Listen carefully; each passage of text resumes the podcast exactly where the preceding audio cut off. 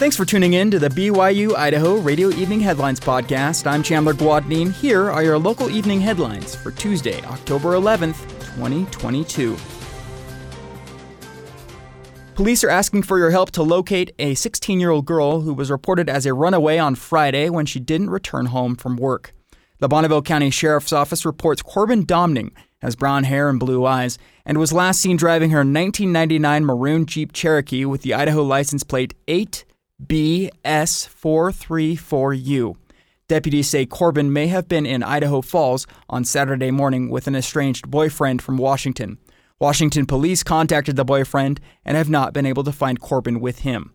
Anyone who has seen Corbin or has information about where she could be is asked to immediately call Bonneville County Dispatch at 208 529 1200. Other tips and info can be shared with East Idaho Crime Stoppers at ifcrime.org. To see a picture of her, we've got one on our Facebook page, just like BYU Idaho Radio. This week, the Bureau of Reclamation made the decision to temporarily close the Teton Park Road across the Jackson Lake Dam in Grand Teton National Park until October 29th. The road closure will be on an intermittent basis from 9 a.m. to 4 p.m. Monday through Friday. The road will be open in the evenings and on the weekends.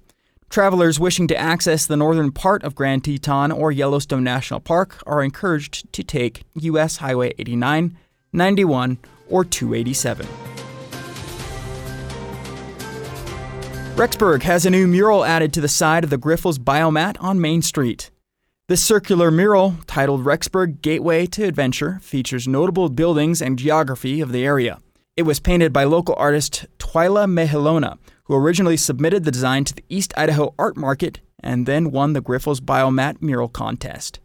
According to a recent post made by Twyla on the iHeart Rexburg Facebook page, she expressed gratitude towards Grifols for supporting her art and for providing this mural to the community.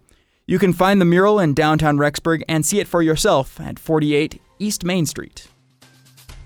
Thanks for making us part of your evening routine. These have been your evening headlines for October 11th, 2022. You can catch more news, interviews, and great content on this podcast feed. Just ask Alexa, Google, or Siri to play the latest BYU Idaho radio podcast.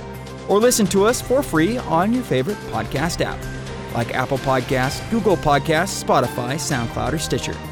I'm Chandler Guadnine, and this is BYU Idaho Radio.